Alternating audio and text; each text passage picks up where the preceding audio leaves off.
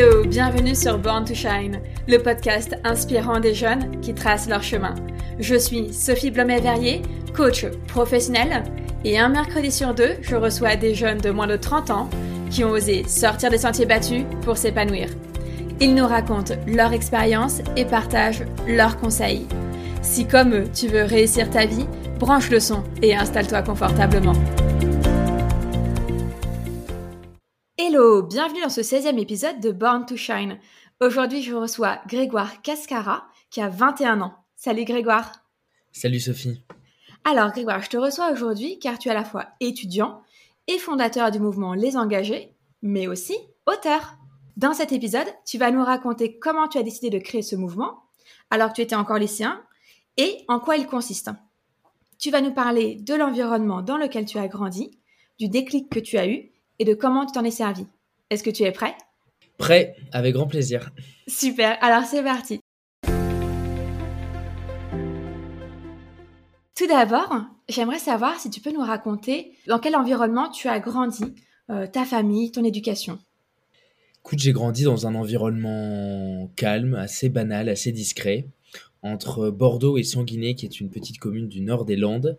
Euh, j'ai eu une enfance, euh, je crois, plutôt heureuse, dans une famille nombreuse, avec un petit frère qui a un an et demi de moins que moi et deux sœurs jumelles qui ont 7 ans de moins que moi, donc ils en ont 14 aujourd'hui, avec mes deux parents euh, mariés, donc on était on était six euh, on était six à la maison, euh, donc famille assez agitée, six gros caractères, beaucoup de beaucoup de bruit, beaucoup d'énergie, beaucoup de voilà une atmosphère à la fois volcanique, parfois chaotique, et en même temps une effervescence qui peut être très très positive.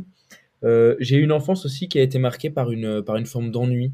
Euh, tu vois, d'insatisfaction dans le sens où, euh, euh, en tout cas enfant, j'étais parfois frustré parce que j'avais envie d'une vie euh, palpitante, j'avais envie de, de, faire de grandes choses et j'étais euh, j'étais cloisonné, en tout cas je me sentais cloisonné entre entre les murs de ma chambre, entre les murs de ma classe, euh, à devoir faire mes devoirs, à devoir obéir à, à mes parents, euh, devoir suivre un, un quotidien assez euh, mm. routinier. Moi je viens en plus d'une famille assez classique, assez traditionnelle, donc avec une forme de, de rigidité dans, dans l'éducation.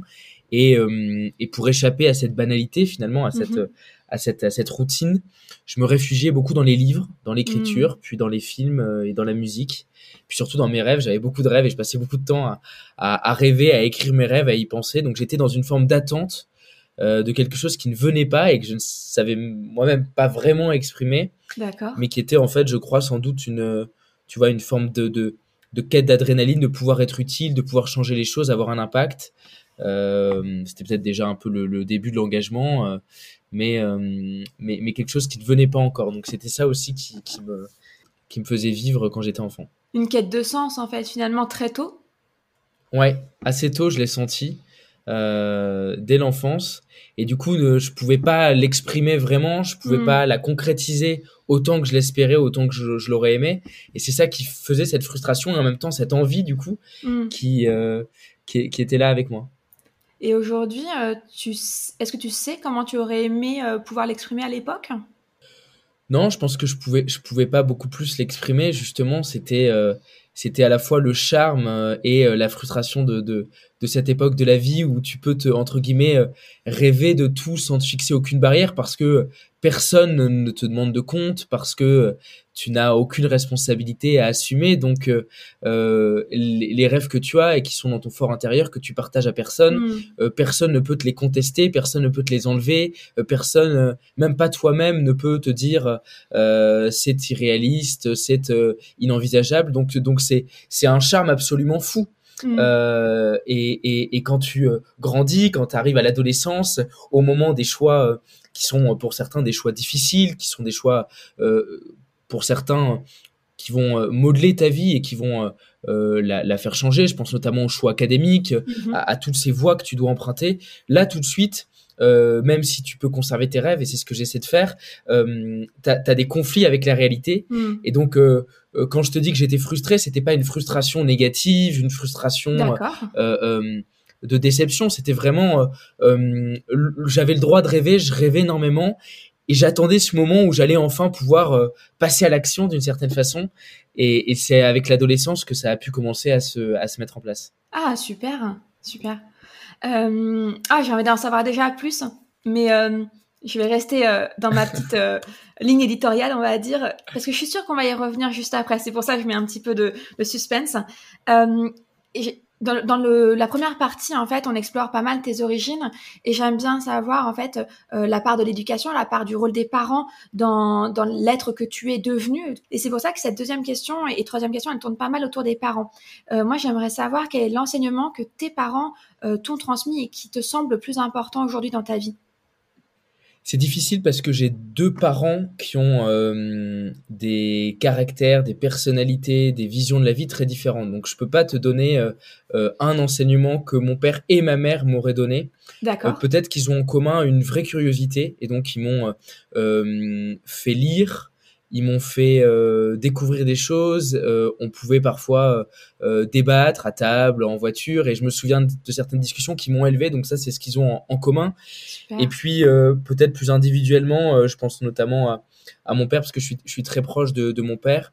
je crois qu'il y, y, a une chose qui m'a qui m'a donné une forme de, de, de résilience. Euh, mon père a grandi comme fils unique.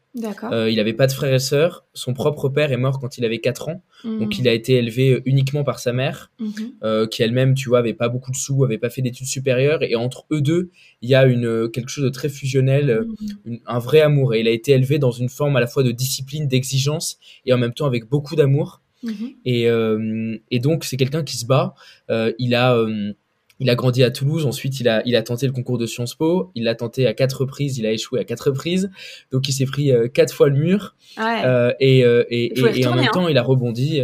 Ouais. Ah, il faut y retourner, mais en plus il, a, il, il devait absolument y rentrer, puisqu'à l'époque c'était entre guillemets la seule voie pour devenir diplomate, ce qui était son rêve ultime. Okay. Et donc euh, rater le concours de Sciences Po, ça a rimé pour lui avec rater son rêve ouais, initial, exactement. mais il a rebondi différemment, puisqu'il a, il a suivi des études de droit.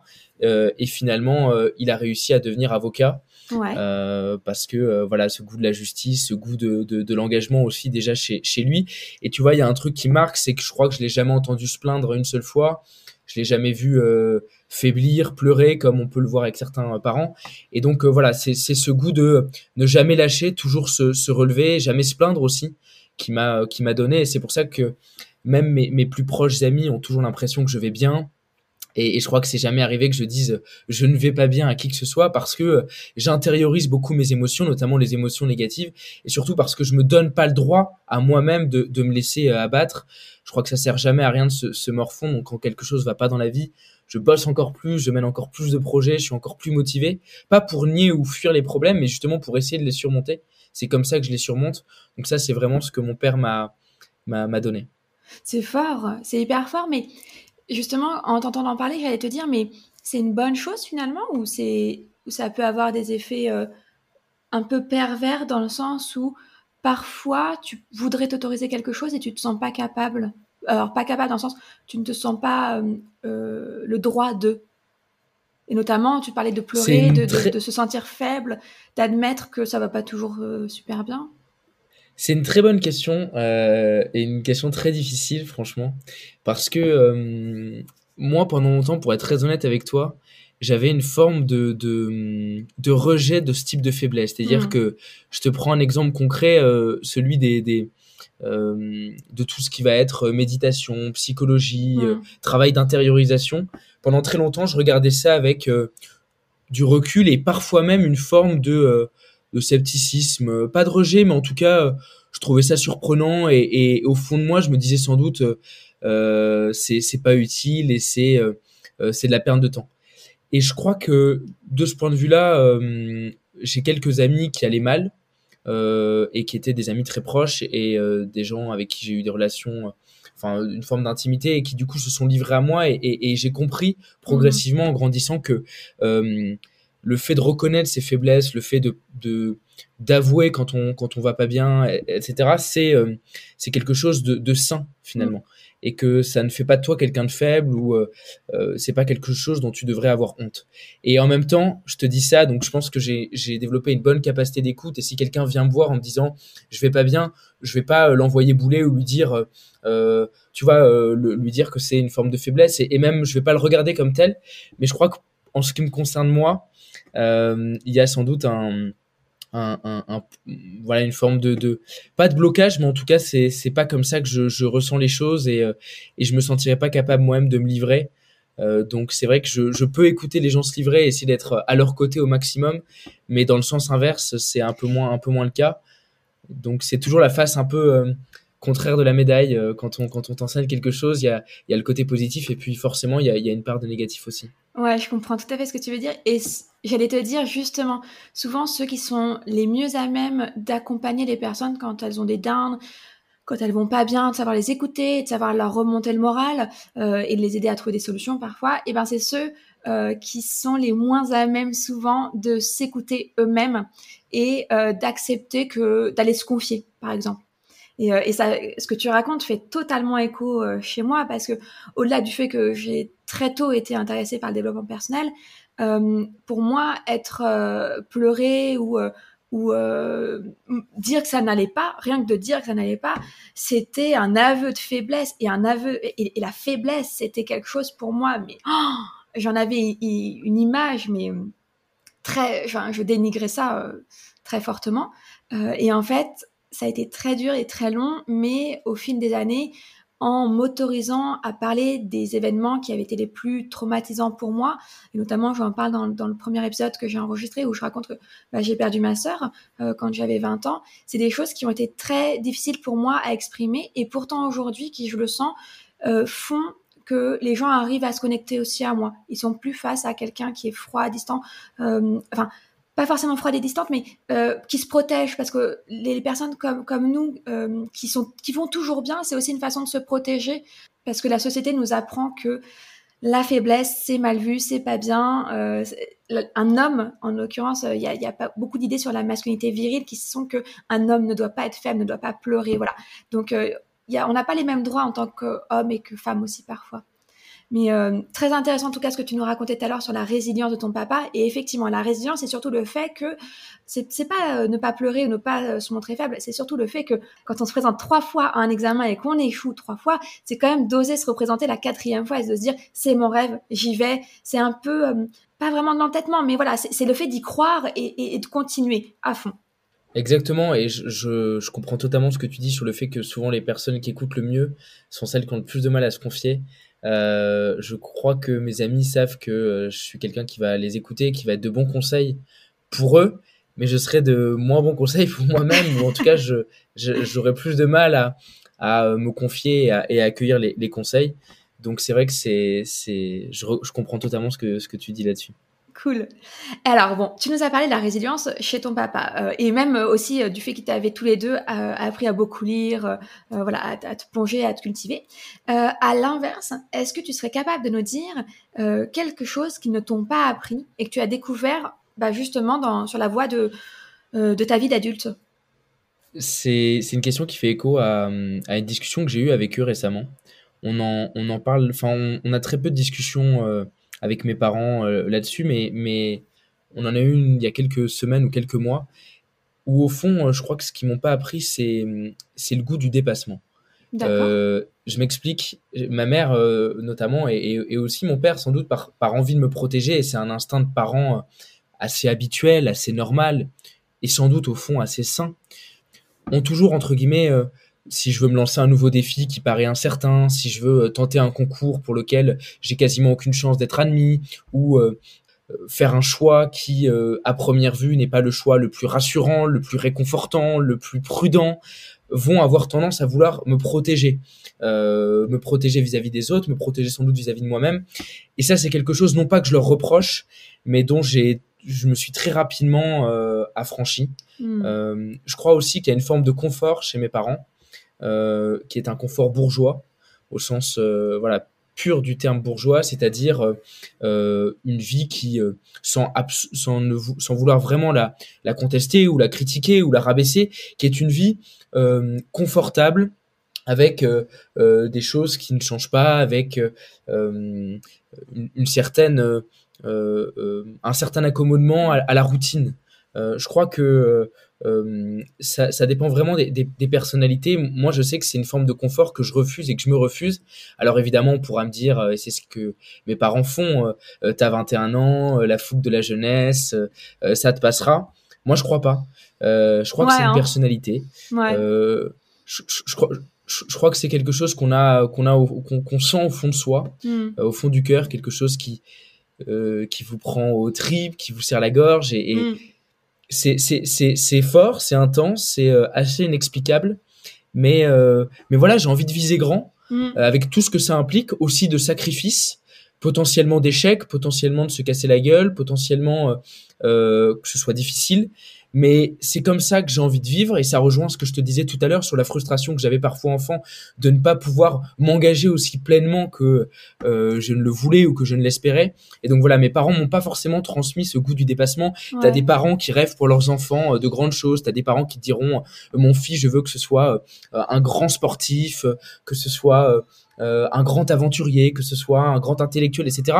Mes parents, au fond, ils voulaient le mieux pour moi, entre guillemets, et donc ils me souhaitaient de réussir, mais euh, tu les entendras pas dire euh, j'espère que mon fils sera tout en haut. Et donc, et donc ils m'ont pas transmis ce, goût du dépassement, mais que j'ai trouvé autrement, et notamment à travers des lectures mm-hmm. et à travers des grands personnages romanesques ou, ou de vrais personnages, parce que je suis un grand amateur d'histoire, qui eux m'ont pour le coup transmis le goût du dépassement parce que euh, forcément quand on lit, on s'identifie aussi aux personnages et c'est eux qui vous qui vous élèvent et qui vous donnent envie à votre tour de, de faire des, des, des, belles choses. Génial. Et euh, tu penses que ce, ce fait qu'il ne t'ait pas poussé, est-ce que ce serait pour ne pas te mettre trop de pression? Bien sûr. Bien sûr, c'est pour ne pas mettre trop de pression parce que c'est euh, encore une fois cette, euh, ce côté de, du parent euh, un peu protecteur. Mhm. Euh, quand on est parent, on, on, veut pas forcément euh, que ses enfants prennent des risques. Le problème, c'est que si on ne prend pas de risque, on peut pas échouer. Donc il, y a toujours ce, ce côté où le parent qui a plus vécu, qui a davantage d'expérience, euh, donne des conseils euh, en, en, espérant que son enfant ne commette pas les mêmes erreurs qu'il a lui-même mm. commis. Mais c'est précisément si on fait ces erreurs soi-même qu'on est capable de vraiment comprendre qui on est, comment on fonctionne. Donc donc c'est moi volontairement qui ai voulu me sortir de ça. Et, et aussi sans doute parce que encore une fois mon, mon notamment ma mère, on en parlait l'autre jour, elle a une conception de la vie qui est différente. Mm. Et le confort que j'évoquais, lui convient très bien et mhm. elle en est très heureuse et elle en est très contente et pour rien au monde euh, elle voudrait échanger cette vie avec une vie euh, euh à 300 à l'heure avec des projets dans tous les sens et je respecte ça totalement je crois pas qu'il y ait une hiérarchisation qu'il y ait des vies meilleures que d'autres ou qu'il y ait un modèle qu'il faille absolument suivre je crois qu'encore une fois il faut essayer d'apprendre à se connaître et à comprendre ce qui nous ce qui va nous combler et ce qui va correspondre avec notre personnalité. Et ce qui est difficile à comprendre pour ma mère, c'est que ma personnalité puisse être différente de la sienne, parce que quand on est parent, on veut transmettre ce mm. qu'on est à ses enfants. Et j'ai juste envie à mes parents d'expliquer, vous avez votre euh, conception de la vie qui est respectable, et j'en ai une, j'ai une conception différente. Et donc, euh, chacun doit suivre son chemin euh, de façon, encore une fois, divergente. Et c'est, et c'est pas grave, c'est même assez, assez sain. Ah bah tu pourras envoyer ton livre à mes parents, ah, euh, n'importe quoi. Tu pourras envoyer mon livre à tes parents si tu le souhaites. Parce que effectivement, je, je parle de ça et que les enfants ne sont pas uniquement un prolongement des, des parents et que il faut respecter, il faut accueillir la pensée euh, euh, divergente de, de, nos enfants, même si ça parfois ça peut nous faire un peu mal au cœur de se dire mais mon Dieu, mais je pense tellement pas comme ça, il est aux antipodes de moi, mais comment c'est possible? Euh, Voilà. Donc tu, leur montreras ce passage. Avec plaisir. Euh, en tout cas, je, suis assez d'accord avec toi sur ce que tu disais. Si ça te, ça te convient, on va, on va passer à la deuxième partie. On a parlé en introduction que tu avais fondé le mouvement Les Engagés. J'aimerais que tu nous en parles un petit peu plus, euh, notamment comment comment tu as eu l'idée de fonder ça? Qu'est-ce qui s'est passé? Quel âge tu avais? Où est-ce que tu en étais dans ta vie? Est-ce que tu as rencontré quelqu'un? Est-ce est-ce qu'il y a eu un événement particulier? Qu'est-ce qui s'est passé? Alors c'est la question, je pense, qu'on me pose le, plus souvent. Euh, pourquoi tu as créé les engagés? Et la réponse que je donne est toujours la même, euh, et elle est vraie. Euh, mais sans doute qu'elle a des ramifications plus lointaines. Alors la réponse la plus évidente, c'est une date bien précise. Le 18 juin 2017, c'est le second tour des élections législatives. Je suis devant ma télé et je vois les chiffres de l'abstention qui sont absolument immenses, record absolu de l'abstention chez les moins de 30 ans. À l'époque, je suis en terminale, j'ai vécu la campagne électorale euh, à 300% parce que je suis déjà passionné de politique, mais en voyant bien euh, mes amis, mes camarades autour de moi qui, eux, soit sont dans une forme d'indifférence vis-à-vis de tout ce qui peut se passer, n'ont pas lu des programmes des candidats, n'ont pas regardé les débats, ne s'intéressent pas à la politique, ont le sentiment qu'elle n'a pas d'impact sur eux, qu'elle va rien changer à leur vie, donc à quoi bon s'y intéresser? Et de l'autre côté, les quelques jeunes qui s'y intéressent, c'est souvent dans une forme de défiance vis-à-vis -vis de la classe politique. On a beaucoup entendu le terme de touche pourrie, ou en tout cas l'idée qu'au fond, les politiques servent d'abord leurs intérêts avant de servir l'intérêt général, avant de servir l'intérêt euh, commun. Et donc je sens cette défiance, je la sens autour de moi, je la sens dans mon entourage. Et quand je la vois projetée à la télévision de façon nationale, je me dis c'est pas possible dans une vieille démocratie comme la France, euh, où la politique est vraiment euh, fondamentale, qu'on en arrive à une situation aussi dramatique. Et donc j'ai appelé ce, le même soir euh, deux de mes meilleurs amis bordelais, Augustin et Dorothée, et je leur ai dit il faut qu'on fasse quelque chose. Il faut qu'on essaye à notre échelle qui était vraiment, quand je te dis une échelle modeste, c'est modeste de chez modeste, j'ai 17 ans, j'ai pas un sou, j'ai pas de réseau, j'ai pas de moyens, j'ai pas d'expérience, j'ai jamais ouvert la porte d'un parti ou d'un syndicat, donc je sais absolument pas comment ça marche. Pareil pour mes deux amis euh, qui font le, le, le mouvement avec moi. Et les choses se sont faites de façon assez spontanée. On s'est retrouvés le lendemain matin dans un café en face de la mairie de Bordeaux. On devait être six ou sept. On a commencé à, brainstormer tous ensemble, les idées fusées, euh, un peu dans tous les sens. Et progressivement, euh, on a commencé à organiser des débats uniquement à Bordeaux. Et au bout d'un an, euh, on, on s'est motivé à, à, en faire une structure nationale avec des antennes dans d'autres villes et avec une vraie structuration plus, plus professionnelle, on va dire. Mais le point de départ, c'est ça. Et, et quand je disais tout à l'heure des ramifications plus lointaines, c'est que au-delà de ce déclic, qui mhm. a évidemment euh, eu un rôle important. En fait, ça faisait plusieurs années euh, que j'avais une, une, frustration. Alors, j'utilise beaucoup le terme frustration, on va croire que je. Mais c'était plus un, un, un, un, désir, en fait, dans la mesure où j'étais passionné de politique depuis très très longtemps. Mhm. Pour te dire, je vais te raconter une anecdote que je raconte dans le livre. Euh, quand j'avais 7 ans, j'ai envoyé une lettre au Premier ministre de l'époque euh, pour lui faire des propositions sur l'école. Alors bon, je te laisse imaginer à quel point la lettre devait être mal écrite, euh, euh, truffée de fautes d'orthographe, les propositions euh, complètement absurdes ou en tout cas celles d'un enfant de 7 ans. Donc voilà. absurde, Mais, pas forcément en plus. Hein. Celle d'un enfant de 7 ans, peut-être réaliste par rapport à la réalité d'un enfant de 7 ans. C'est ça. En tout cas, euh, un mois et demi plus tard, et ça, je me souviendrai toujours de cette scène, ma mère qui m'attend à la sortie de l'école et qui me tend euh, la lettre euh, de réponse du Premier ministre qui avait pris le temps de me répondre, de m'envoyer une photo dédicacée, etc. Euh, et tu vois, c'est un, un, premier souvenir un peu anodin, mais qui euh, où je m'étais dit ce jour-là, à condition d'avoir du cran, d'avoir de l'audace, d'avoir beaucoup de culot, tu peux ouvrir des portes qui te paraissent inatteignables, tu peux, sans demander la permission, obtenir des choses qui paraissent, encore une fois, vraiment lointaines. Et, et, en fait, surtout, tout au long de, de, du collège et du lycée, moi, j'avais cette passion de la politique, mais c'est une passion que je pouvais pas vraiment assumer. Parce que je pense que tu peux en témoigner aussi dans une cour de récréation, si tu veux être mmh. populaire, si tu veux avoir des amis, si tu veux être du bon côté de la barrière, hein, la, le collège, le lycée, c'est une jungle. Euh, dans, dans, dans, mon collège et lycée, il faut bien imaginer qu'il y avait euh, les popus d'un côté, les bisous de l'autre. C'était extrêmement euh, codifié, extrêmement violent d'une certaine façon. Mm. Et donc, euh, j'avais compris ça très vite. Et j'étais malin. Donc je voulais pas être du mauvais côté de la barrière. Et c'est pas forcément quelque chose que j'assumais autant que j'aurais pu le faire. Euh, de toute façon en parlant de politique j'avais pas forcément d'écho parce que les autres jeunes de mon âge s'y intéressaient pas et donc j'avais j'avais aussi ce ce truc de ne jamais en parler en public ou très peu en parler en public et c'est uniquement quand je rentrais chez moi le soir alors même que j'avais passé la journée à faire le pitre et à m'amuser avec mes amis bah le soir en réalité je lisais j'écrivais je m'intéressais à tout ça. C'était une sorte de jardin secret. Et j'attendais le moment où je pourrais enfin sortir du bois, on va dire, et essayer de ramener à la politique des jeunes qui n'étaient pas eux-mêmes passionnés de politique au départ, mais dont j'étais convaincu que s'ils s'y intéressaient ne serait-ce qu'un tout petit peu, ils pouvaient vraiment y trouver quelque chose. Et, les engagés, c'est ça. C'est que les partis politiques, les structures traditionnelles, elles, elles ont un sens, elles ont un rôle à jouer que je ne dénigre pas.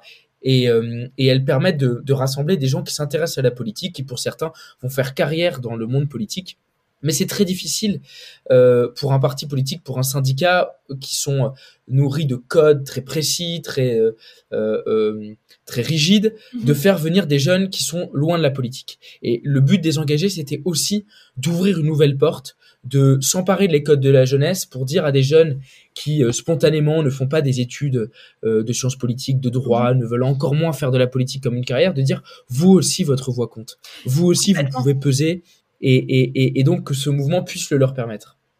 J'adore, j'adore le concept. Il y a tellement de choses que tu as dit sur lesquelles j'avais envie de rebondir. J'étais très intéressée, moi, à ton âge, euh, aussi par la politique, parce que j'étais dans une famille où on en parlait beaucoup. Et je me dis, il y a sûrement plein de jeunes, après, tu as dû t'en rendre compte en lançant le mouvement, qui, en fait, ont, dû te dire, mais moi aussi, j'attendais de sortir du placard. Parce que, pareil, moi, j'avais ce même sentiment que toi, que ça se faisait pas, qu'on pouvait pas en parler, que c'était pas des discussions de jeunes. Et euh, je t'avoue que je me suis assez vite lassée de la politique, des discours euh, politiciens, on va dire, parce que j'ai eu le sentiment que c'était quand même beaucoup de blabla. En fait, quand moi je creusais dans ma famille, finalement, euh, tout le monde était un peu resté en surface, et, du coup, voilà, il n'y avait pas de, il y avait pas de profondeur, mais parce que j'avais le sentiment dans, leur, dans les discours de ma famille, hein, mais parce que j'avais le sentiment qu'il n'y avait pas non plus de profondeur dans les discours médiatiques. Et là, j'entends bien médiatiques des des politiciens, à moins de se, euh, se tartiner là le programme euh, de 120 pages. Euh. Donc du coup, comment est-ce que tu rends la, la politique à nouveau accessible et surtout la variété, si j'entends bien, c'est une variété. tu fais intervenir différents partis en fait. vous n'êtes pas politisé vous-même.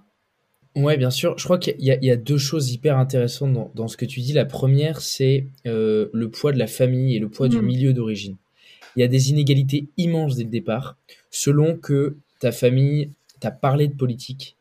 Euh, je disais tout à l'heure que j'avais eu la chance, euh, à certains moments, de discuter de politique avec euh, mes parents ou de discuter d'histoire, de parler de culture quand j'étais jeune, et encore beaucoup moins que d'autres que je rencontre aujourd'hui à Paris qui viennent de grandes familles, de, de milieux où les parents eux-mêmes ont fait les plus belles écoles, les plus prestigieuses. Et en fait, ça me frustre énormément de voir à quel point ces déterminismes de départ, ces hmm. déterminismes sociaux, ces déterminismes familiaux, ces déterminismes culturels modèlent ensuite notre rapport à la politique. Et il y a un travail absolument gigantesque à faire en matière d'éducation pour éduquer à la citoyenneté. Et vu que les familles ne jouent pas tous le rôle de la même manière parce qu'il y a des inégalités aussi, c'est plus facile d'éduquer tes enfants à la politique quand tu as fait des grandes études, euh, que tu viens toi-même d'un milieu social privilégié que pour d'autres familles. Puisqu'à cette inégalité, le rôle de l'école, et plus largement le rôle de la République, ça doit être de combler cette inégalité. Mm, Donc si on ne parle pas de citoyenneté à l'école euh, de façon accessible, de façon pédagogique, eh ben on se retrouve avec une société qui est fracturée parce qu'il y a d'un côté ceux qui ont eu accès à toute l'information, à toute la culture politique, et ceux qui n'y ont pas eu accès et qui ont du coup légitimement le sentiment que la politique parle pas pour eux. Mm. Donc ça c'est la première chose. Et la deuxième chose hyper intéressante que tu dis et que je partage à 100%, c'est que si tu écoutes les hommes politiques euh, dans les médias, il y a souvent euh, euh, un, tout un langage, un corpus de vocabulaire qui est construit pour mm. être inaccessible.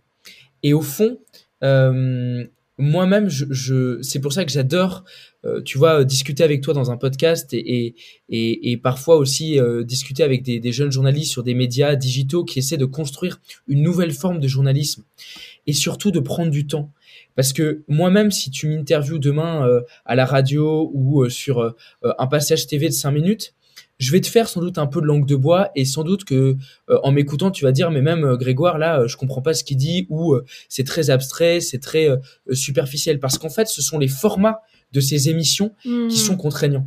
moi, je suis invité demain sur une matinale de 5 minutes on va me poser des questions hyper cadencées, on va me laisser deux secondes pour réfléchir à ma réponse, euh, on va m'enregistrer en direct. J'ai pas le choix, je suis obligé hmm. de donner une réponse qui elle-même est très structurée, va droit au but, avec parfois des éléments de langage qui sont même pas calculés, mais à force aussi qu'on te pose les mêmes questions, tu fais souvent les mêmes réponses. Et donc, Bien sûr, la responsabilité vient sans doute en partie de, de, la classe politique, mais je crois que la responsabilité, elle vient aussi beaucoup des médias et de la façon dont on construit les émissions, les programmes. Il y a tout une, un travail à faire pour réinventer tout ça. Et évidemment, mm. les réseaux sociaux constituent aussi un nouveau défi. Je te prends un exemple très précis. Excuse-moi, c'est exactement ce que disait Com. Euh, du coup, j'ai reçu Com du mouvement On est prêt. Euh, deux épisodes avant toi, donc dans le quatorzième épisode, j'ai reçu Com. Alors, je sais plus s'il en parle en off euh, quand on était que tous les deux, ou s'il en parle devant le micro, mais c'est exactement ce qu'il racontait également. Ça, ça m'étonne pas, et en fait, que ce soit pour lui ou pour moi, on, est des, on est des passionnés de l'engagement. On fait pas ça, c'est pas notre métier. On fait pas ça pour gagner de l'argent. On fait pas ça pour aller chercher un poste. Donc, on est dans un discours de sincérité il n'empêche que dans certains médias et pour certains types de contenus, on est nous-mêmes contraints hmm. à une forme de discours euh, euh, pas fabriqué heureusement, mais qui est en tout cas euh, fixé par certaines limites. Et, l'exemple que je voulais donner, c'est celui des passages sur les chaînes d'infos en continu, hmm. où j'écoutais un responsable politique qui expliquait qu'en fait, il prenait la parole pendant 10 minutes et il avait juste préparait une ou deux phrases qu'il apprenait par cœur. Et ensuite, une fois que l'émission était diffusée, il prenait le passage d'une ou deux phrases, il le mettait sur Twitter, et personne n'écoutait le replay de l'émission intégrale. Mais par contre, le passage de 30 secondes sur Twitter était retweeté, relayé, commenté, débattu, discuté. Euh, un nombre interminable de fois. Et c'est aussi le risque des réseaux sociaux, c'est d'aller vers le plus court, vers le plus polémique, euh, mmh. vers ah le plus efficace, au détriment de la réflexion de fond. Et ça, c'est hyper frustrant. Et c'est aussi pour ça que j'ai voulu prendre la plume, écrire un livre, parce que c'était aussi une manière pour moi de prendre le temps et de mhm. pouvoir aller au bout de mes idées, d'aller au bout de mes réflexions, euh, de pas être euh, contraint, euh, de pas être euh, enfermé dans des cases et de pouvoir avoir cette liberté que seul le podcast de longue durée comme celui qu'on est en train de faire ensemble ou le livre permettent de, de faire. Oui, j'allais. Bah, tu me fais une belle perche, mais j'allais te demander comment est-ce qu'on passe du mouvement, parce qu'en plus le mouvement, euh, il a deux ans, trois ans déjà? Là, il a un peu plus de trois ans, bientôt quatre. Ouais. Oui, en plus, bah, je, suis bête, j'aurais pu faire le calcul. Effectivement, bientôt quatre. Euh, comment est-ce qu'on passe du, de ce mouvement à, l'écriture d'un livre? Par euh, un hasard de circonstances assez, assez dingue. C'était il y a maintenant un peu plus d'un an, en mars 2020. J'étais au Canada à ce moment-là, parce que je faisais euh, un an d'études euh, et de travail au Canada. Et euh, je voulais frapper fort au moment des élections municipales, toujours dans cette volonté de d'amener les jeunes vers la politique et vers le vote. Et donc j'avais monté une tribune qu'on a publiée dans le Parisien avec Léna Van Nieuwenhuis, qui est la fondatrice d'un média qui s'appelle Passe Politique. Et on avait rassemblé autour de nous 100 jeunes candidats ou élus de moins de 30 ans. Mhm. Et donc on portait ça ensemble. Et à la suite de cette tribune, Dorian Dreuil, qui est le directeur de la collection Police au sein de la maison d'édition VA, nous a euh, contacté, nous a dit J'aime vos profils, j'aime ce que vous incarnez, vous devriez réfléchir à l'écriture. Il a eu cette intuition. Et donc, on s'est lancé ensemble dans un projet d'écriture. Et c'est comme ça que ça a abouti. Et pour moi, tu parlais du lien entre le mouvement et le livre.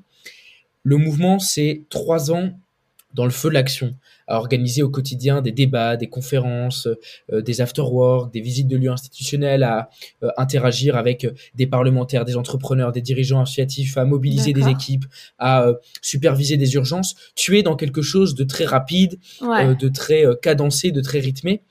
Écrire le livre, c'était une manière aussi de se poser et de pouvoir prendre du recul sur ces trois ans d'engagement hyper actif, se poser la question de à quoi ça sert ce qu'on fait, mhm. euh, pourquoi on le fait, vers quoi ça nous mène. Le mouvement, il vivra pas éternellement, euh, non seulement parce que je le présiderai pas pour l'éternité, mais sans doute aussi parce que il y a un moment où on sentira que euh, les engagés, c'est une aventure qui doit s'arrêter. Moi, je crois pas forcément que le succès d'une aventure passe par sa longévité. Parfois, il y a des aventures qui sont par par essence éphémères, et donc ça prendra d'autres formes. Parce que je trouve qu'il y a beaucoup de gens qui, quand ils lancent quelque chose, c'est tellement leur bébé.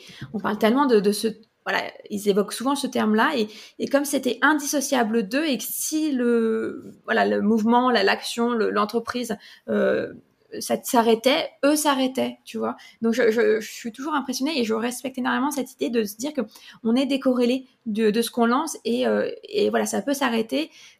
Au contraire, il vaut mieux que ça s'arrête quand ça se passe bien aussi encore plutôt que de pas savoir lâcher au bon moment.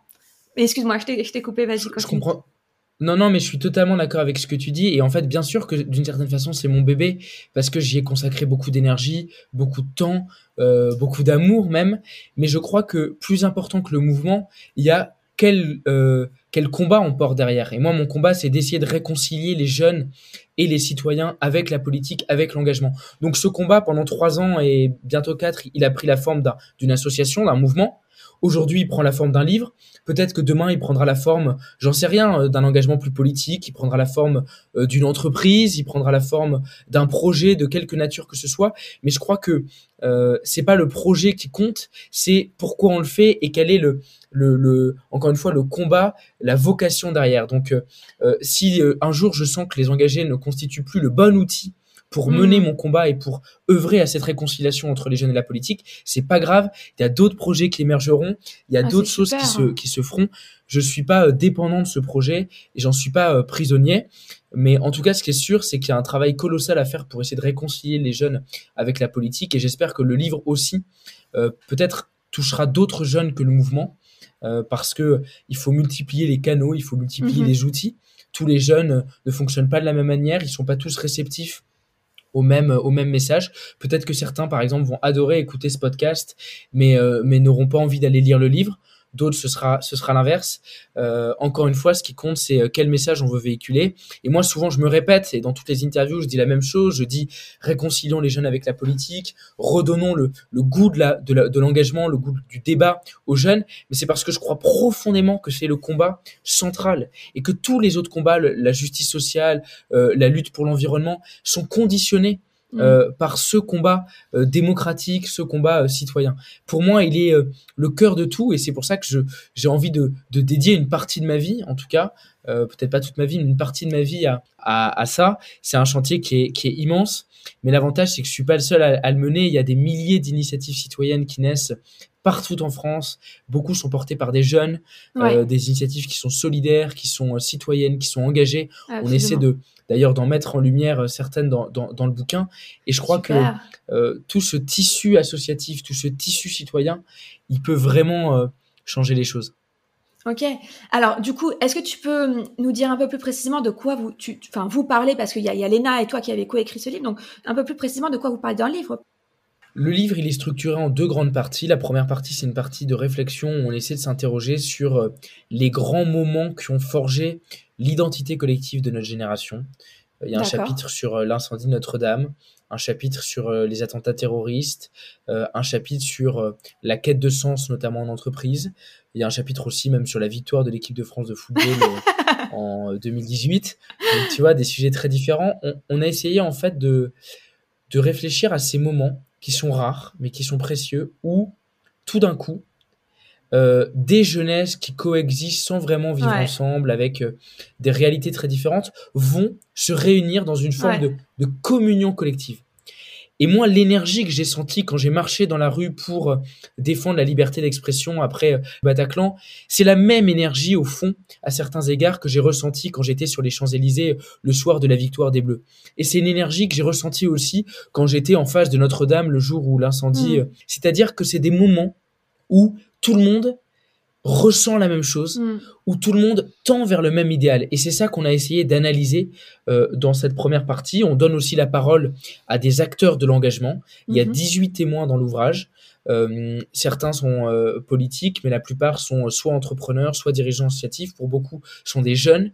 C'est aussi l'objectif pour nos futurs lecteurs, et notamment nos futurs jeunes lecteurs, qui puissent s'identifier à des figures de l'engagement.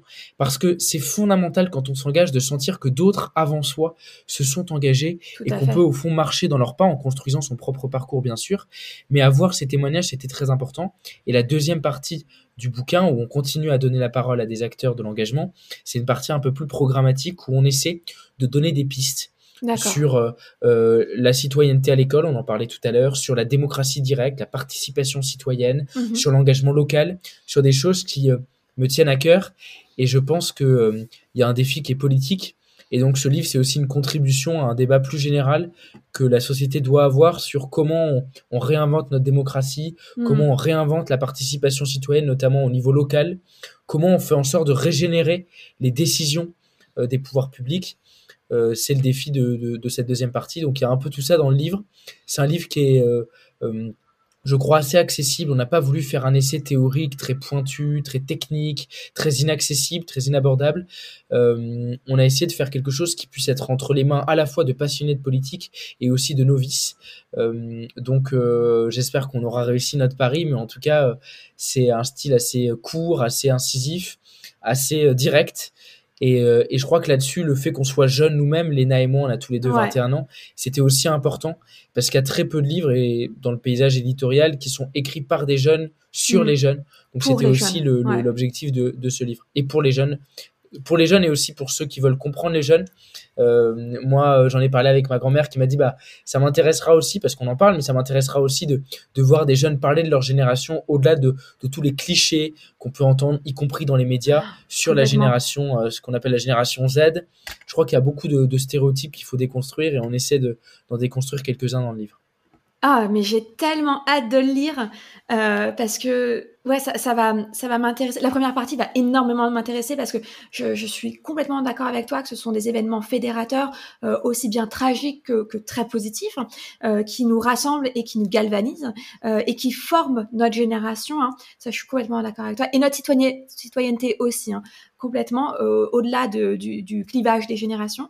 Et ensuite, euh, la partie euh, entrepreneur, acteur, de, de, de, de, citoyenneté, de mouvement m'intéresse énormément, peut-être pour remettre de l'engagement citoyen dans ma propre vie. Est-ce que tu, as envie de nous dévoiler quelques intervenants? Il se trouve qu'on a quelqu'un qu'on connaît tous les deux, qui est d'ailleurs passé sur ce podcast, qui sera dans le livre. Est-ce que tu as déjà envie de nous dévoiler quelques intervenants? Oui, donc il y a effectivement Vera, euh, Vera Ferré qui est euh, passée dans ce podcast et qui a créé elle-même un podcast pour donner la parole aux femmes entrepreneurs. Donc c'est un beau témoignage. On a euh, le témoignage d'amis qui s'appelle euh, Augustin, bah, d'un ami qui s'appelle Augustin Baconnet, qui avait créé un tour de France des entreprises pour aller à la rencontre des entrepreneurs partout sur le, sur le territoire. On a euh, le témoignage de Léa Moukanas, qui est la, la plus jeune présidente d'association caritative en Europe, qui a fondé l'association AIDA pour euh, les jeunes touchés par un, un cancer. On a le témoignage de Faisal Gerab qui a créé une association pour promouvoir l'égalité des chances qui s'appelle La Rêverie. On a un professeur d'histoire, on a euh, une spécialiste des relations amoureuses, on a, euh, on a, on a, on a plein de, plein, plein de témoignages très différents. On voulait vraiment donner la parole, y compris à des gens qui sont pas forcément euh, des stars médiatiques ou des figures très connues. Parce que le but c'était pas souvent il y a des livres où on donne la parole à des témoins juste pour attirer le chaland ouais. nous c'était pas l'objectif et d'ailleurs il y a un choix aussi qu'on a fait c'est que dans certains livres il y a d'une part le, la partie essai et ensuite on collecte les témoignages nous, on a intégré les témoignages directement dans les chapitres. Ce qui fait que quand vous lisez un chapitre, vous avez les témoignages qui côtoient nous, ce que Léna et moi écrivons. Et tout ça se mêle, euh, j'espère, de la façon la plus fluide possible. Donc vraiment, les témoignages sont intégrés au récit. Et on a d'abord écrit l'essai. On a d'abord livré notre réflexion. Et dans un second temps, on s'est dit, sur chacun des aspects qu'on étudie, quel témoignage pourrait être intéressant pour illustrer ça. Et ensuite, on a sollicité euh, des témoins. Euh, j'en oublie beaucoup, mais il y a aussi Paul Hatt, qui est euh, le créateur d'une Civic Tech. Les Civic Tech, ce sont toutes les, toutes les startups qui se développent pour reconnecter les citoyens avec la politique, faire, faire par exemple des applications mobiles pour permettre aux maires d'une commune d'échanger avec les habitants. Des choses très nouvelles, très peu connues, mais moi qui me passionnent et qui, je pense, peuvent aussi contribuer à ce qu'on évoquait tout à l'heure sur ce lien à rebâtir entre les citoyens et la classe politique. Carrément. Donc vraiment, euh, vous verrez euh, la liste complète, mais il y a 18 témoins et puis on a aussi la chance d'avoir euh, la préface de Sarah El Haïry, qui est la plus jeune membre du gouvernement sous la Ve République, qui est secrétaire d'État à la jeunesse et à l'engagement et qui a un parcours de vie totalement fou. Donc il fait la préface. Et à l'inverse, la postface, c'est quelqu'un qui n'est pas de notre génération, euh, qui est euh, Bertrand Perrier, qui est un grand avocat spécialiste d'art oratoire et qui lui, euh, avec un regard un peu distancié, un peu, un peu critique aussi sur notre génération, nous livre une postface que qui est vraiment peut-être l'un des joyaux du livre parce qu'elle est, elle est merveilleusement bien écrite. Et, et voilà, on, on, donne vraiment la parole à, de façon transgénérationnelle à plein d'acteurs différents qui essayent chacun de, de, de donner leur lumière, leur regard sur l'engagement.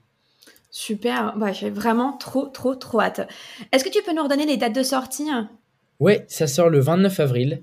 Euh, donc voilà, dans, en librairie, vous pouvez le commander ensuite sur les plateformes en ligne, évidemment. Euh, c'est publié chez VA Édition et ça s'appelle Génération engagée. Ok, donc le 29 avril, on est ready to, to order. Je vais le faire en français. le 29 avril, on sera prêt à commander. ok. Est-ce que si on peut revenir sur une question plutôt plus pratique, euh, qui pourrait être comme un, conseil euh, aux éditeuristes qui nous, qui nous écoutent, et notamment qui serait inspiré par ton parcours, comment est-ce que tu as fait très concrètement pour, à 17 ans, lancer d'abord le mouvement Les Engagés? Je l'ai fait avec aucun moyen. On n'a pas dépensé un centime dans des euh, publicités, des flyers, des affiches. On a misé sur deux choses. La première, ce sont les réseaux sociaux et notamment Instagram. J'ai senti déjà à l'époque où le réseau était moins euh, populaire que c'est vraiment là-dessus qu'on pouvait faire la différence et que ces réseaux sociaux, c'est pas uniquement des euh, euh, réseaux pour poster des photos de voyage ou des photos entre amis, ça peut aussi être des outils politiques au sens positif du terme, de créer du lien, de créer du sens très fort. Donc on a, on a misé euh, beaucoup sur les réseaux sociaux. Et le deuxième outil, c'est le bouche à oreille. On a organisé un premier débat, je crois que c'était chez moi ou chez une amie à Bordeaux. Il y avait 10 personnes. Euh, un mois plus tard, on a organisé un débat, un, deuxième débat, il y en avait 20, puis 30 la fois d'après, et ainsi de suite. Les gens en parlaient autour d'eux. Il y avait un enthousiasme, il y avait une énergie. Et donc ça s'est fait de façon très intuitive, et c'est seulement au bout d'un an, donc euh, à l'été 2018, quand on a vu ce qui se passait à Bordeaux, qui est ma ville d'origine et donc la ville où je voulais m'engager, c'est à ce moment-là qu'on s'est dit euh, bon bah essayons de essayons de faire quelque chose aussi euh, euh, à l'échelle nationale peut-être et dans d'autres villes. Et donc on a progressivement structuré mais en apprenant sur le tard. Moi comme je te disais j'avais aucune expérience. J'avais aucun réseau. J'avais aucune ressource. Mes parents ma famille personne ne fait de politique donc, euh, euh, c'était une aventure, sans doute d'ailleurs qu'on a commis beaucoup d'erreurs, beaucoup de maladresses, on s'est planté, mais on a appris. Et j'ai le sentiment aussi d'avoir peut-être davantage appris, davantage fait de rencontres que si j'avais rejoint une structure déjà bien installée, euh, ah très très solide, parce qu'en fait j'ai dû tout bâtir moi-même. Et donc, euh, euh, c'était un défi, c'était un défi difficile. Le conseil que je veux donner euh, à toutes celles et ceux qui s'engagent, que ce soit pour créer un mouvement ou pour créer n'importe quelle autre structure, c'est n'attendez pas, il n'y a pas de bon moment pour le faire. Ça, c'est sûr. J'ai vu, j'ai vu notamment que depuis le début de la crise sanitaire, il y a des entreprises qui s'étaient lancées et qui cartonnaient et qui mhm. expliquent qu'on s'est lancé alors même qu'il y avait une crise sanitaire mondiale parce qu'en fait, on s'est dit, si je le fais pas maintenant, je le ferai jamais. Et ça peut marcher quand même si on a l'énergie, si on a l'enthousiasme et si l'idée de départ est bonne. Mhm. Donc, il faut se lancer et on apprend en faisant. Donc, à la limite, euh, il faudra ensuite, euh, si besoin, euh, redéfinir l'objet les, l'objet du mouvement. D'ailleurs, les engagés ont beaucoup changé et vont encore beaucoup changer entre ce qu'ils sont aujourd'hui et ce qu'ils étaient au départ avec tout de même une ligne conductrice qui est le caractère non partisan du mouvement on n'est rattaché à aucun parti politique, à aucun bord mm. politique, et ça c'est vraiment très important pour nous. Mais au-delà de ça, sur les événements qu'on organise, on essaie en permanence de se réinventer, de construire de nouveaux contenus, de nouveaux formats. C'est euh, c'est un défi quotidien et qui est une forme d'éternel recommencement, mais qui fait aussi le plaisir de, du mouvement et ce qui permet de pas se lasser. Ouais, vous êtes musclé, vous êtes étoffé au fur et à mesure, que ce soit dans votre manière d'entreprendre et de, et de euh, euh, réunir autour de vous, mais aussi, on va dire, plus sur la partie euh, peut-être marketing pour la création de contenu, peut-être relationnel pour faire venir des, des auditeurs, des auditeurs n'importe quoi, des orateurs plus, plus pertinents, plus connus, plus, plus attrayants. Mais au début, c'était deux copains, enfin copains-copines, parce que Dorothée est une femme. Hein. Trois. Trois. Ouais, trois, euh, Dorothée, Augustin et moi. Voilà, trois, trois copains, copines, euh, un salon, zéro euro et un compte Insta, c'est ça? Voilà, c'était dans, c'était dans un café parce que je voulais pas déranger mes parents dans mon salon, mais à part ça, euh, t'as tout bien résumé. ça part de là. Oui, je parlais du premier débat dans ton salon, éventuellement celui de, de d'un de tes amis. Ah oui, ah oui, ah oui, ah oui. oui ça commence de là, quoi. Complètement. C'est, ça a commencé comme ça. Exactement, et c'est ensuite en faisant qu'on s'améliore, plutôt que de passer des mois ou des années à tout préparer, tout fignoler, tout euh, planifier, euh, ce qui fait perdre en fait à, à, ces structures euh, son caractère spontané. De la même manière que pour le livre, quand Dorian nous a appelé avec Léna pour nous dire est-ce que ça vous dit d'écrire un livre, le lendemain on avait le titre et on avait le sommaire. Ah, et dix jours plus tard, on était à l'écriture et on n'a pas hésité une seule seconde, alors que d'autres auraient pu me dire est-ce que tu es sûr que c'est le bon éditeur, que c'est le bon mm. moment, que c'est le bon sujet, que c'est la bonne co-auteur Avec Léna, on se connaissait quasiment pas. Euh, on s'est lancé. Et ensuite, euh, euh, on s'est adapté. Et c'est ce qui a fait aussi que le projet a été stimulant pour nous. Super. Et oui, j'allais rajouter, et pas de mentor d'ailleurs. Vous aviez pas de mentor sur ce projet? Non, on n'avait pas de mentor particulier. je, je j'ai tapé à des portes pour bien sûr me faire conseiller, me mhm. faire aider, etc. Mais parce que je crois qu'il faut pas avoir peur, même quand on est jeune. Je me souviendrai toujours de la première fois, j'avais 17 ans où j'ai je suis entré à l'Assemblée nationale. J'étais paniqué, si tu veux, j'étais stressé. Euh, c'est-à-dire que j'avais été reçu par, euh, par une députée dans un grand bureau. Euh, voilà, j'avais même pas le droit de vote et je devais lui pitcher mon, mon projet. Et aujourd'hui, ça me paraît totalement anodin ouais. et, et, et, et, totalement logique. Mais en fait, c'est ça aussi qui, qui, fait le charme de, du projet dans, dans, ses débuts. Mais, mais non, pas de mentor particulier. Moi, je, euh, je crois beaucoup euh, à l'équipe de départ, à la confiance de l'équipe de départ. Euh, Augustin et Dorothée qui étaient là au premier jour, ils sont toujours là aujourd'hui. il y a dans le mouvement quelques personnes qui nous ont rejoints mhm. très tôt et qui sont toujours là aujourd'hui. la confiance, c'est ce qui est le plus important pour moi et je préfère fonctionner avec une petite équipe, une équipe resserrée, compacte, solide, avec des gens en qui j'ai confiance, où je sais que on, va se comprendre, on va mhm. fonctionner ensemble, on va aller dans la même direction plutôt que construire une armée suisse avec des gens qui vont se tirer dans les pattes ou qui mm. vont euh, euh, avancer dans des, dans des directions euh, différentes. ça, c'est ma, ma façon de fonctionner. Et je crois que les quelques personnes qui sont avec moi aujourd'hui dans le projet des engagés, c'est des gens qui me suivent dans les projets que je mène. Mm. Et quand je ferai des projets dans 20, dans 25 ans, dans 30 ans, on prend les paris, mais je pense que la plupart seront toujours avec moi dans ces nouveaux projets parce que voilà, on, on, se construit sur le long terme ensemble et, et, et, on avance euh, pour la vie dans la même direction, au-delà même, encore une fois, du projet des engagés. C'est pour ça que je disais tout à l'heure que les engagés, c'est un outil. Mais, euh, mais quand on fera d'autres, euh, quand on construira d'autres outils, quand on construira d'autres projets, mm-hmm. toujours avec cette même objectif en ligne de mire, on le fera, on le fera ensemble. Et bien sûr, tu fais mm. aussi des rencontres, et c'est une des richesses d'engagement associatif. Donc, tu t'enrichis de nouvelles personnes, de nouveaux profils, de gens que tu n'aurais pas pu rencontrer sans ces engagements-là. Donc, donc évidemment, tu t'ouvres progressivement, mais en gardant ce noyau dur de confiance euh, qui, lui, ne, change pas. Ouais, donc en fait, au final, vous grandissez ensemble et vous vous inspirez euh, ensemble. Ça, c'est chouette. Écoute, si c'est bon pour toi, on va passer à la dernière partie euh, de, l'interview. On va parler un peu maintenant de, ton futur, et notamment avec une, une, première question. Du coup, Aujourd'hui, tu es euh, fondateur, enfin cofondateur de ce mouvement. Tu, es en train de sortir un livre avec euh, Léna. Qu'est-ce que qu'est-ce qu'on peut te souhaiter pour la suite? Qu'est-ce que qu'est-ce que tu rêves pour euh, pour ta vie? Alors là, pour le coup, c'est c'est je sais que les rêves c'est souvent quelque chose qui, qui évolue. Moi, j'avoue que des rêves, j'en ai beaucoup et ce sont pour la plupart les mêmes aujourd'hui que ceux quand j'étais enfant. Euh, j'ai pas vraiment changé de rêve. Je crois que les rêves, c'est ce qui reste quand quand justement tout le reste change et évolue. Euh, c'est un peu des repères pour moi qui me permettent, même quand je doute, quand je dois prendre des, décisions parfois difficiles, quand tout paraît flou, qui me permettent de, de, suivre le cap, de tenir le cap, hmm. euh, de continuer euh, à avancer dans, dans, la même direction. Et, et pour te dire, j'ai même une liste de rêves. Alors j'ai cinq grands rêves. Enfin, j'en ai un sixième que je garde pour moi, mais j'en ai cinq que je peux te partager. Il y avait écrire un livre. Et ça, c'est le premier rêve que j'ai pu, que j'ai pu réaliser euh, beaucoup plus jeune que je l'aurais jamais imaginé. Donc ça, c'est une chance euh, assez folle. J'aimerais beaucoup réaliser un film aussi. J'ai réalisé des, courts-métrages quand j'étais au lycée. Euh, mais voilà, réaliser un grand long-métrage, c'est quelque chose qui me ferait beaucoup rêver. je rêve aussi d'ouvrir un restaurant. non pas que je sois un bon cuisinier, je suis très mauvais, je sais à peine faire des pâtes, mais je trouve que dans le monde de la restauration, il y a une atmosphère de, de, de partage, d'échange, de chaleur humaine qui, qui, me, qui, me, qui me transporte. Euh, j'ai noté aussi parmi mes rêves une, grande histoire d'amour. Ça peut paraître totalement euh, absurde ou banal, ou... mais, mais tu vois, euh, on vit dans une époque qui est marquée par une forme de vacuité avec les chaînes mhm. d'infos, les réseaux sociaux, les sites de rencontres. On, se lasse de tout tout de suite.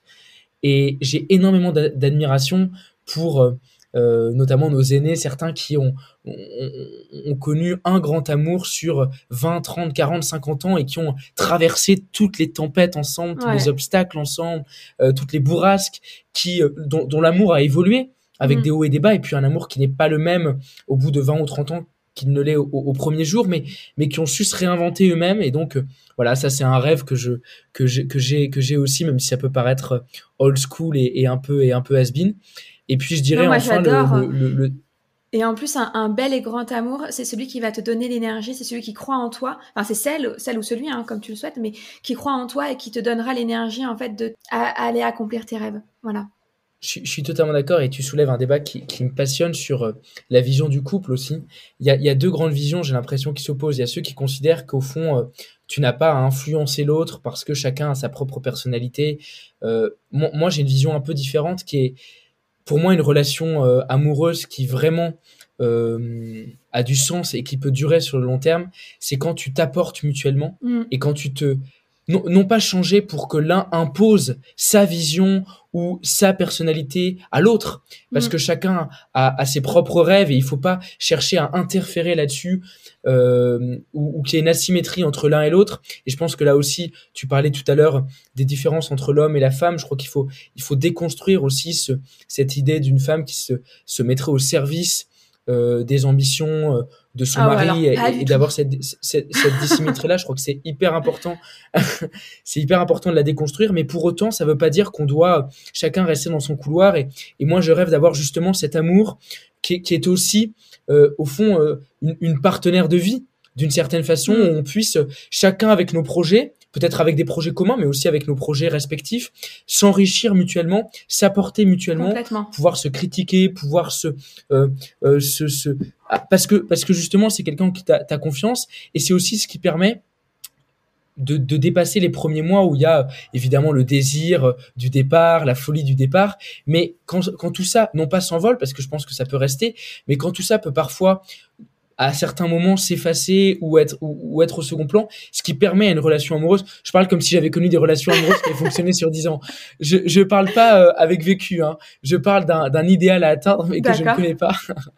voilà. Mais, euh, mais, mais mais je pense que ce qui permet de tenir sur plusieurs années et de construire cette relation amoureuse entre guillemets pour la vie, c'est justement quand tu es aussi un partenaire de vie et que tu as ce côté fusionnel mm. sur les projets, sur euh, sur les, les, les rêves donc, euh, donc voilà un rêve aussi que je poursuis.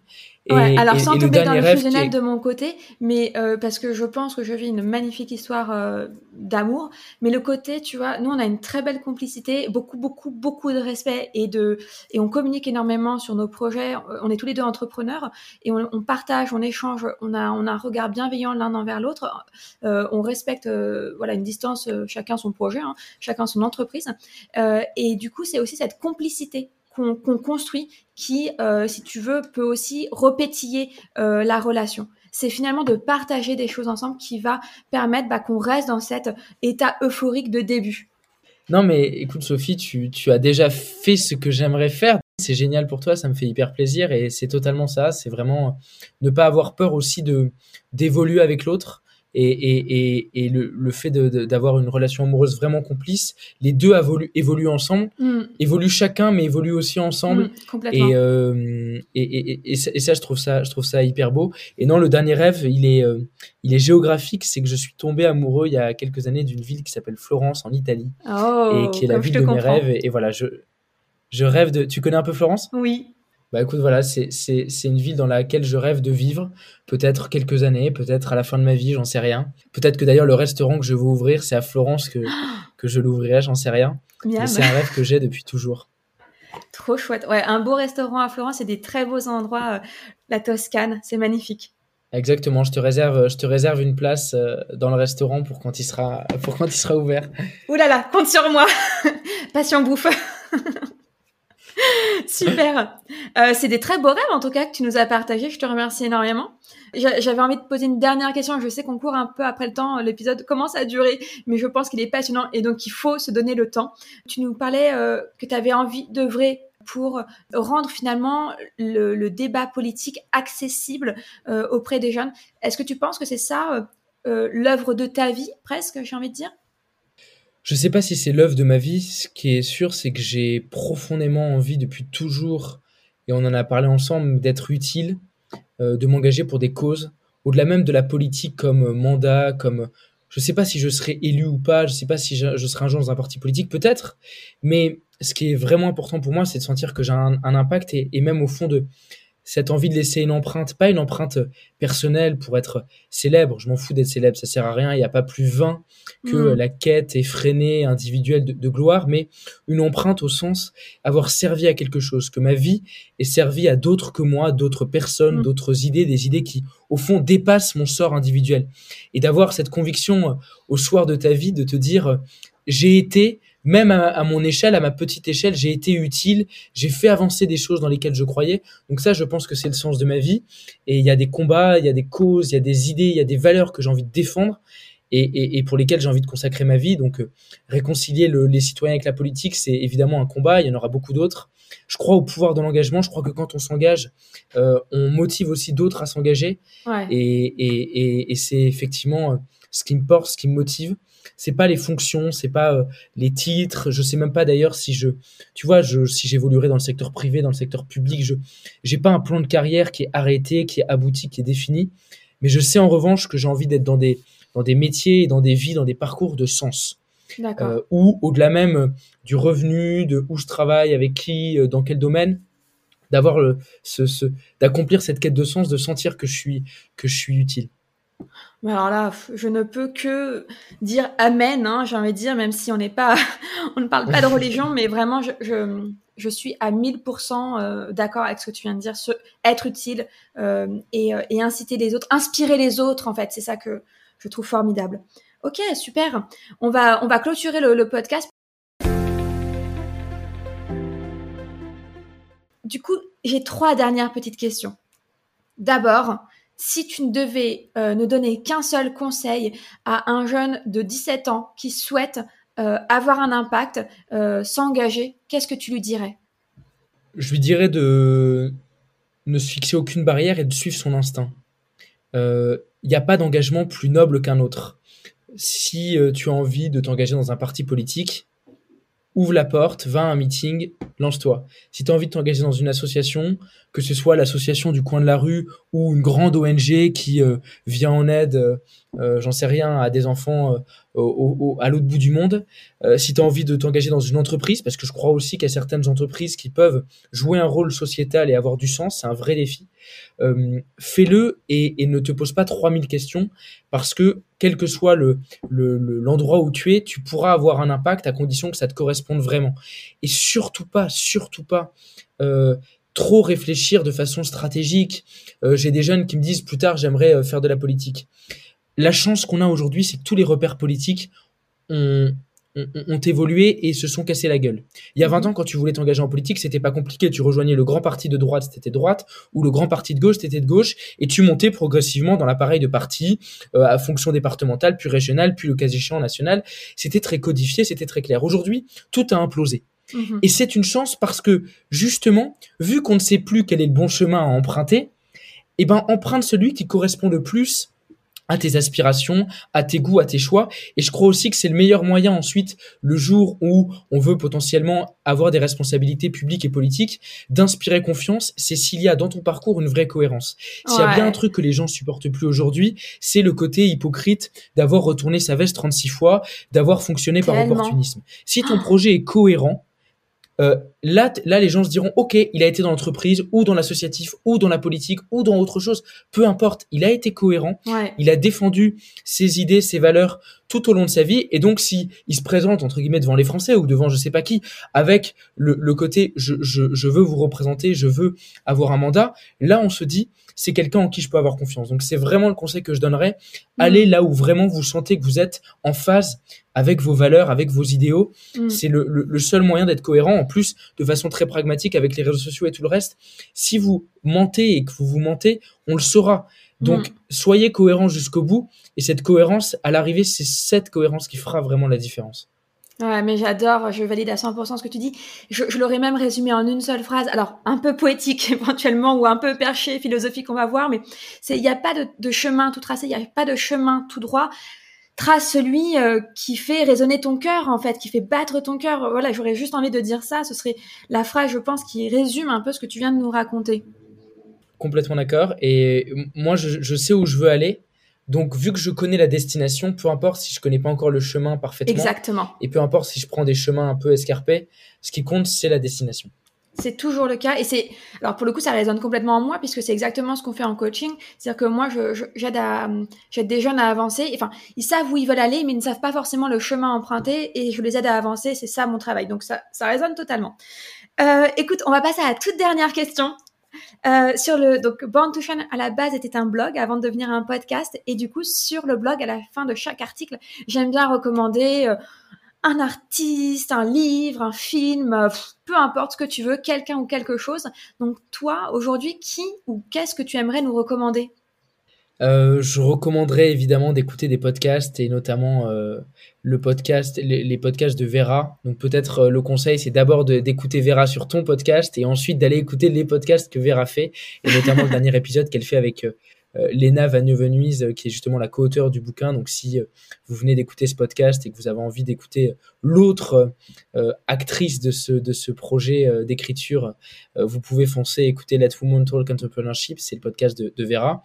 Et puis sinon, il y a une recommandation que que j'aime bien faire, c'est en termes de lecture, je suis un amoureux absolu et éperdu de Stefan Zweig. Je ne sais pas si tu l'as déjà lu. Oui. mais voilà, c'est mon auteur préféré. Et s'il y en a qui lisent peu, il y a beaucoup mieux à lire que lire mon livre, c'est lire les livres de Stefan Zweig. Vraiment, c'est une porte d'entrée vers la littérature qui est fantastique, que ce soit ses biographies, la biographie de Magellan, la biographie de Montaigne ou ses nouvelles. Vraiment, que vous soyez perdu de littérature ou que euh, vous n'ayez plus lu un livre depuis des années, mm. euh, en lisant Stefan Zweig, je promets et je mets ma main à couper que vous ne serez pas déçus. Donc c'est vraiment la recommandation que, que je voudrais faire notamment Montaigne sur le sens de la nuance, le, la capacité à douter dans une époque où on est tous pétris de certitude, où les gens assènent en permanence des vérités, où euh, on n'a plus le droit de douter, plus le droit de commettre des erreurs. La biographie de Montaigne, elle nous apprend à douter et, et je pense qu'elle elle peut résonner aussi incroyablement bien avec, euh, avec notre époque. Super. Eh ben écoute, je n'avais pas lu celle de Montaigne, ça me donne envie de la lire euh, et même de relire celle de Magellan parce qu'elle est, c'est l'une des plus magnifiques, oui, biographies sur sur lui, je, je crois. La meilleure même, en toute objectivité. Super, merci beaucoup, merci encore infiniment Grégoire, j'ai passé un super moment. Euh, voilà, on a un petit peu dépassé le temps, mais je crois qu'on s'est fait plaisir et que c'était vraiment un super bon moment. En tout cas pour moi, j'ai adoré t'écouter. J'espère que ce sera la même chose pour euh, pour les auditeuristes, euh, qu'ils auront, elles auront en fait passé un très trop bon moment à t'écouter et que vraiment surtout ce sera inspirant et éducatif. Ok, bah du coup, euh, le mot de la fin, Grégoire, je, vais te le laisser. Qu'est-ce que tu aurais envie de nous dire? Où est-ce qu'on peut te retrouver? Comment est-ce qu'on peut te suivre? C'est quoi les prochains événements euh, du mouvement Les Engagés, mais aussi qui vont tourner autour du, livre Pardon, dis-nous tout. Bah écoutez, vous pouvez me suivre sur les réseaux sociaux. Euh, je suis sur Instagram notamment ou sur Twitter par exemple. J'essaie de partager l'actualité du mouvement et du livre. Bien sûr, vous pouvez, pour ceux qui ont envie de le lire, vous procurer euh, sur les plateformes ou en librairie euh, euh, Génération engagée, qui est notre premier livre avec, avec Léna. Et pour celles et ceux qui seraient éventuellement intéressés par le mouvement Les Engagés, le plus simple, c'est soit d'aller sur les réseaux sociaux des engagés, soit d'aller sur le site mouvementlesengagés.com et vous trouverez toutes les infos sur ce qu'on fait, sur les objectifs du mouvement et potentiellement sur les futurs événements de nos antennes selon la ville dans laquelle vous vivez. Euh, voilà, vous y trouverez tout. Et puis le dernier mot, c'est merci beaucoup Sophie. J'ai passé moi aussi un super moment. Ça, m'a fait vraiment hyper plaisir de pouvoir euh, voilà prendre le temps, que ce soit une vraie conversation, ce que, comme on le disait tout à l'heure, on peut pas toujours faire dans des interviews. Et puis par ailleurs, tu as une capacité à écouter, à poser des questions très personnelles dont je ne parle jamais, euh, y compris à des amis. J'en parle avec toi et ça, c'est vraiment une force. Donc, donc bravo pour ça et, et c'était vraiment un beau, un beau moment.